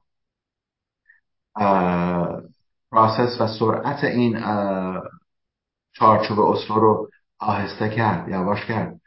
ولی من فکر می‌کنم که اگر نگاه بکنیم یه دست راستی مذهبی افراطی میاد اسحاق رابین رو می‌کشه و در باور نادرست خودش فکر می‌کنه که بله من اینو حذف کردم چون می‌خواد سرزمین هایی که متعلق به ما سرزمین هایی که در حالا کتاب های مقدس یهود اومده که متعلق به یهودی ها اینها گرفتن. ممکنه چنین چیزی باشه. اما کتاب رو مطالعه نکردم که بدونم آیا واقعا چنین چیزی بوده هست ولی از باور مذهبیان اسرائیلی یا یهودی می‌دونم که این باور رو دارن و این باور من فکر می‌کنم که از نقطه نظرشون باور درستیه. در یه زمانی اون سرزمین ها متعلق به اینها بوده سرزمین های تاریخی بوده که اصلا هم هست ولی امروز نیست. بنابراین این این دو ملت باید با هم کنار بیان ولی امروز دیگه شریکی در اسرائیل برای این صلح وجود نداره. شریکی برای فلسطینی ها برای سرزمین هاشون وجود نداره. و اگر شکلی بگیره این مسئله که به نظر من بهترین شانسی که الان وجود داره همین ملحق شدن عربستان سعودی به پیمان ابراهیم هست از طریق اون بتونه شانسی برای فلسطینی ها ایجاد بکنه. خب اگه نگاه بکنیم به این سرزمین امروز نزدیک به 700 هزار نفر در این مناطق مناطقی که حالا اشغالی یا غیر اشغالی هست یا هر چیز اسرائیلی زندگی می‌کنن. بنابراین من فکر نمی‌کنم اینها بیرون برن. اگه دولت اسرائیل قادر باشه که اینها رو بیرون ببره. در نتیجه اتفاقی که از مسئله اسلو افتاد اینه که دولت اسرائیل من فکر می‌کنم مسئولیت شکست رو تا اون اندازه که می‌تونست قبول کرد و متاسفانه فلسطینی ها اون مسئله رو قبول نکردن. و در اینجا اگر تا اون زمانی که اسرائیل و حتی دولت آمریکا این توضیح رو داره بده که هودبارک حاضر بود تمام سرزمین ها رو پس بده از درصدی که من بهش اشاره کردم یاسر عرفات اون رو قبول نکرد. پس بنابراین تقصیر افتاده سر فلسطینی ها و فلسطینی ها من فکر می‌کنم در اونجا مقصر بودن. و اگر امروز یاسر عرفات زنده بود و نگاه می‌کرد به شماره حالا فلسطینی ها و اسرائیلی هایی که در این از سی سال در سی سال گذشته کشته شدن و فشار و ناراحتی ناراحتی روحی و روانی برای اونهایی که عزیزانشون رو از دست دادن چه فلسطینی و چه اسرائیلی من فکر می‌کنم صد درصد زمین این ارزش رو نداشت. برای که شما روی این زمین ها می‌تونستین کارخونه های رو بسازید جاهایی رو بسازید نسلی رو آماده بکنید که قبول کردن آینده رو بهتر بتونه به دست بگیره. مسئله اسلو بازم اشاره می‌کنم از آن مرده به دنیا آمده بود. چون این دو ملت امروز من این نتیجه گیری می‌تونم بکنم که اگر بهترین شانس عربستان سعودیه که بتونه انجام بده آیا عربستان سعودی اون دید فلسطینی ها که اورشلیم شرقی پایتخت فلسطین باشه را با اون چه می‌خواد بکنه؟ من این باور رو دارم و می‌تونم این تشخیص رو بدم که امروز هیچ دولتی در اسرائیل حتی دولت کارگر هم اگه سر کار بیاد که فکر نمی‌کنم همچه اتفاقی بیفته نمی‌تونن. نمی‌تونن اورشلیم شرقی رو به عنوان پایتخت فلسطین قبول بکنن یا شکل بگیره. بنابراین فلسطینی ها من بارهای مسئله تکرار کردم در اون مناطقی در دستشون هست باید در واقع کشور خودشون تشکیل بدن و آماده باشن که در اونجا با اون ثروتی که حالا در داخل خاورمیانه خوابیده بتونن آینده ای رو برای فلسطینی هایی که در اونجا هستن ایجاد بکنن. اشکال عمده که در اینجا وجود داره اینه که در این منطقه در این باریکه که ما به عنوان حالا غزه و اسرائیل و مناطق شرق مناطق غربی کنار غربی اردن میگیم نزدیک ده میلیون اسرائیلی زندگی می‌کنن و نزدیک به پنج میلیون فلسطینی. و اگر بخوایم اعراب داخل اسرائیل هم به اون اضافه بکنیم تقریبا شماره اسرائیلی ها اسرائیلیان یهودی و فلسطینی ها یکی میشه. بنابراین مشکلیه که من فکر نمی کنم هیچ دولتی در اسرائیل بتونه تقبل ریسک و تقبل این که از نقطه نظر امنیتی چطور می‌تونن جلودار این مسئله باشن رو انجام بده. من خیلی متاسفم از اینکه این پیمان آسلا نتونست شکل بگیره. با من تکرار کردم من اون موقع نمی‌تونستم بگم مرده به دنیا آمده. امروز دارم می‌بینم که این پیمان پیمانی نبوده که بتونه شکل بگیره. و اون تصوری بود که دولت های خارجی خواستن در واقع تحویل بدن. در پایان این رو بگم که آینده چه خواهد شد؟ متاسفانه آینده نزدیک همون چیزی که داره می‌بینیم. و تنها شانسی که باقی مونده در دست عربستان سعودیه که ببینه چقدر از این سرزمین ها رو می‌تونه به فلسطینی ها بده و تشکیل کشور فلسطین رو در اونجا انجام بده. آیا عرب و کشورهای عربی هم از مسئله فلسطین خسته شدن. شک نکنید. اونها دیگه تحمل این که سالیان سال بتونن فلسطینی ها رو به روی دوش خودشون بکشن و جلو ببرن دیگه ندارن. بنابراین امیدوارم که عربستان سعودی بتونه در اونجا بدون مسئله فلسطینی ها یا با مسئله فلسطینی ها با اسرائیل صلح بکنه با اسرائیل رابطه ایجاد بکنه. چون من فکر می‌کنم به نفع فلسطینی ها خواهد بود. و همونطوری که امارات متحده عربی تونست جلوی ملحق کردن بعضی از سرزمین ها رو به اسرائیل بگیره که امیدی برای فلسطینی ها باشه. من فکر می‌کنم این امید باید روشن نگه داشته بشه و تا اینکه روزی فلسطینی ها بتونن صاحب کشور یا حداقل فدراسیونی با اردن یا فدراسیونی با اسرائیل انجام بدن. بفرمایید. آره ولی تا زمانی که این چپ وامونده درمونده هست این اتفاق نخواهد افتاد. یعنی توضیح دادم فکر می‌کنم این دیگه بر من شده یه آیه درست باور کن. اینا نمیزن اینا یعنی یکی از دشمنان اصلی فلسطینیا جمهوری اسلامیه و هواداران جمهوری اسلامی در اروپا و آمریکا. یعنی جمهوری اسلامی دشمن شماره یک فلسطینه. بله. ببینید عربستان با ها کنار اومد امروز هم در جده هستن دارن مذاکره می‌کنن. قصد عربستان من که من دو دفعه اصلاح تقریبا مثلا عربستان سعودی اشاره کردم همینه. عربستان سعودی تنها کسیه که می‌تونه فلسطینی رو از چنگال جمهوری اسلامی در بیاره. بفرمایید. آره می‌کنه. این پسره من بهش ایمان دارم. ولی یه مش آدم ابله احمق. یه ذره دیگه جلوتر برم فش خارمادر میدم. برای من می‌نویسی که نمی‌دونم یک آدم جنایتکار رو این سعید بهبانی و نمی‌دونم تلویزیون میهن آخه بیشور. آخه کسایی که اینقدر بی عقلی. این آدمه بن سلمان این محمد بن سلمان یک انقلابی درجه یک. اگه تو خودتو چپ می‌دونی اگه نمی‌دونم خودتو انقلابی می‌دونی. همین الان اینا رو صدا کرده داره بهشون پول میده. یه مش گشنه گدا رو صدا کرده میگه داشت مشکلت پول بیا من بهت میدم. چی می‌خوای؟ بیا خودم بخر. من که بهترش دارم بهت میدم که. و چی رفتی دنبال آخوندهای ایرانی؟ آخه تو لامصب یمنی هستی ما تو یه شپ جزیره با همین ما همه مال همین بیابون حجازیم هر دومون.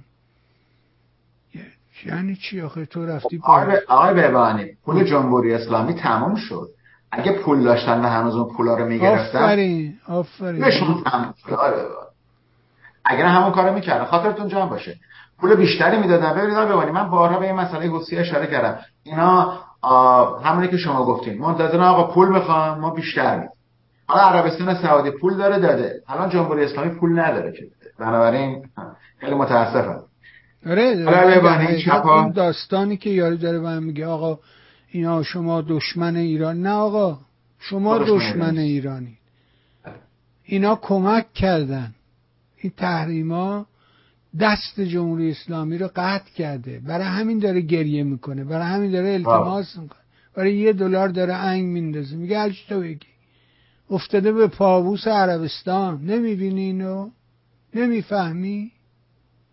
خب بذار بگذاریم با توجه به وقت و اون اینکه نهار شد آقای آره نهاره. بپرسم از شما که این داستان رفقای شما خیلی بامزن میگه که این آقای کوین مکاردی میگه شما اول کنگره به ما اجازه بده ما این رئیس جمهور رو به خاطر اینکه ترامپ رو دموکرات ها چندین بار ایمپیچ کردن ما باید بایدن رو ایمپیچ کنیم. شما به ما اجازه بدیم ما ایمپیچ کنیم.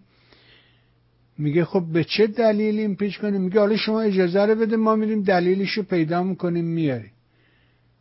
شما یعنی از این بامزه تر دیگه اصلا تو تاریخ آمریکا جایی قبلا سراغ داشتی یا بازم دفاع می‌کنی این رفیقا؟ بگو بفرم من از جنبوری ها دفاع نکردم ولی حقایق رو اونطوری که می‌بینم و متوجه میشم و می‌تونم تحلیل بکنم ارائه میدم. آقای کوین مکارتی که سخنگوی مجلس آمریکا هستند خواه هستند. و تعداد خواه در داخل مجلس آمریکا اکثریت آنچنانی نداره. زمانی که آقای کوین مکارتی میان برای اینکه می‌خوان آقای پرزیدنت بایدن رو impeach بکنن استیضاح بکنن تلافی و در واقع فشاریه که شخص آقای پرزیدنت سابق آمریکا پرزیدنت ترامپ دارن به ایشون میارن. یک مسئله حقیقت سیاسی. آقای کوین مکارتی این دفعه اومدن بدون اینکه رأی بگیرن یعنی رأی روی floor روی صحنه مجلس بگیرن این طرح دادن تو که ما بایدن رو ایمپیچ بکنیم. تمامی اینها به خاطر انتخابات پیش روی آمریکاست و فشاری که جناه پرزیدنت ترامپ در داخل مجلس منظورم از جمهوری خواهاست دارن به آقای کوین مکارتی میارن. ایشون خب یک سیاست مداره و باید هر دو طرف رو در واقع نگاه بکنه.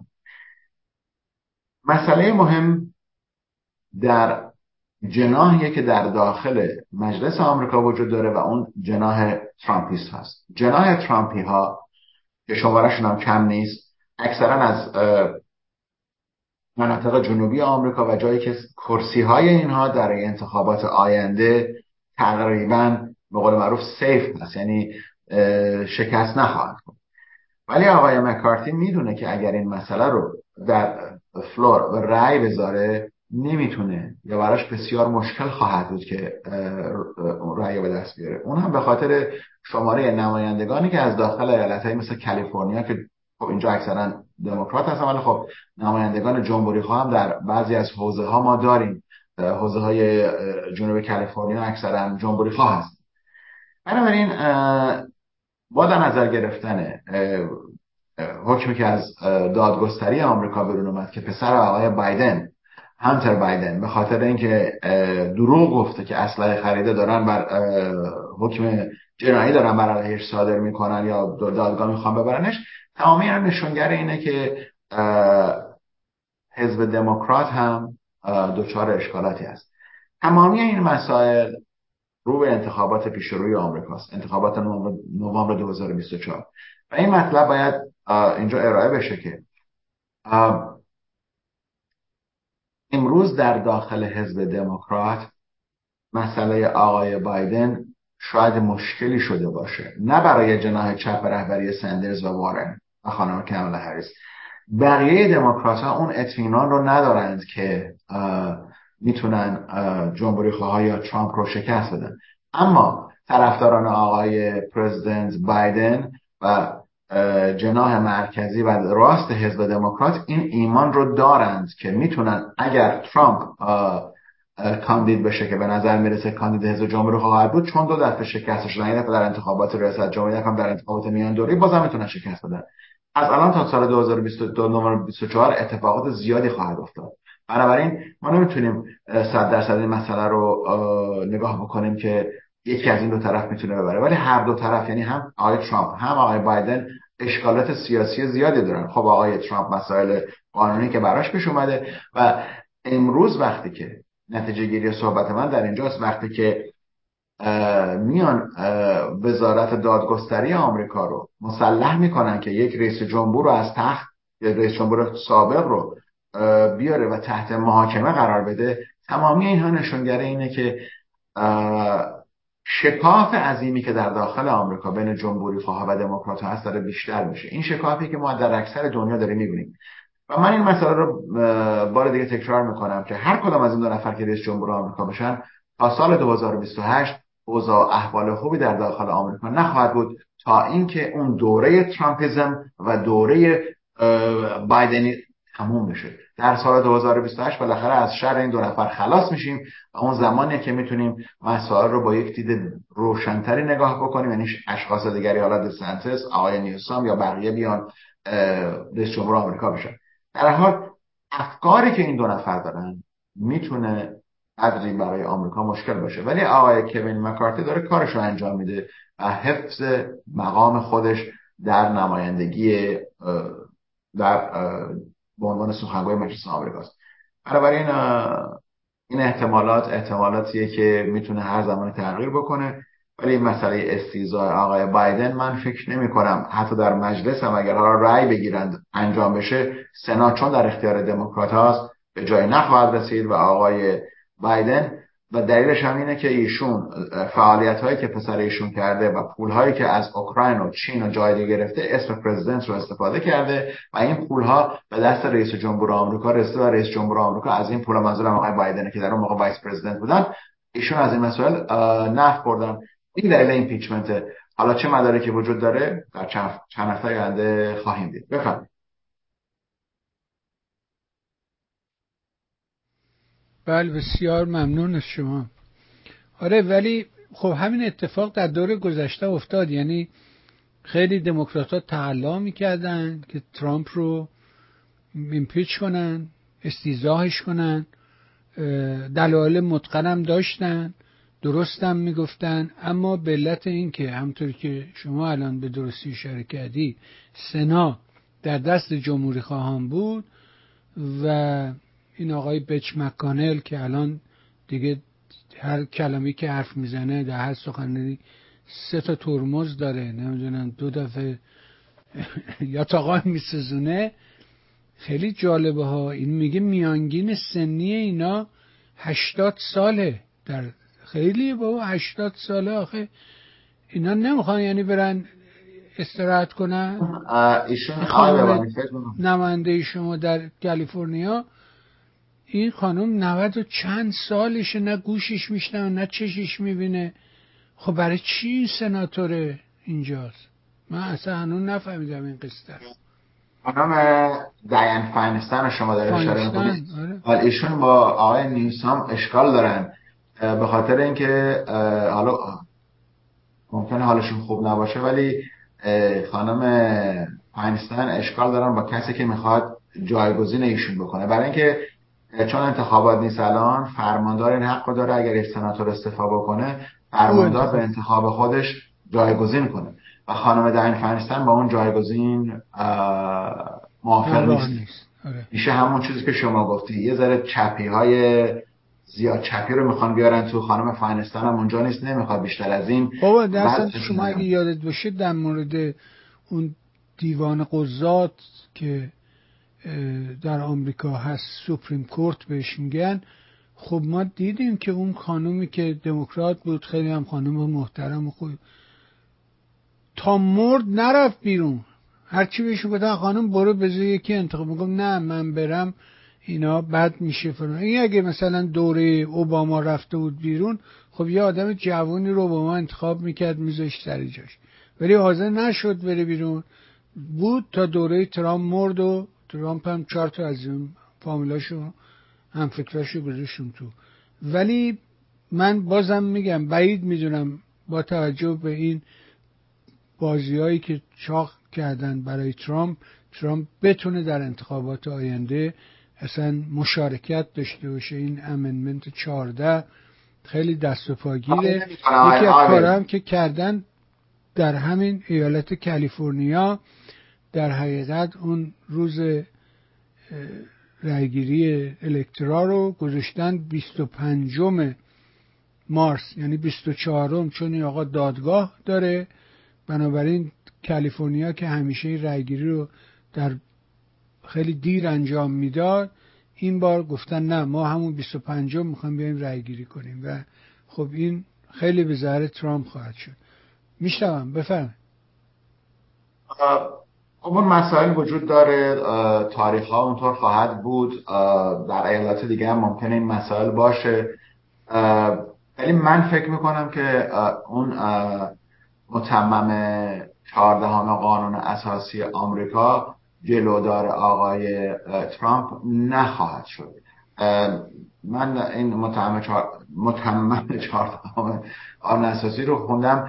خیلی به طور واضح میگه بنابراین چون آقای ترامپ هنوز محکوم نشده و شاید وکلاش بتونن اینها رو عقب بندازن بنابراین خیلی زوده که بخوایم راجع به این نظر بدیم ولی خب در حال خب یه دست و پاگیری برای شهر. ولی اتفاقی که میفته اینه که ترامپ پولشو می‌خواد پولشو می‌بره دیگه. شما نیا کن رو همین احزاریه که براش فرستان رفت کلانتری عکسشو انداختن میگه هفتاد میلیون دلار سود کرد یعنی جنس فروخ خب آدم زیرک و راستی امروز روز استقلال مکزیک هم بود. یادمون رفت در اول بگیم. همه شهروندان مکزیک هم شاد باشه.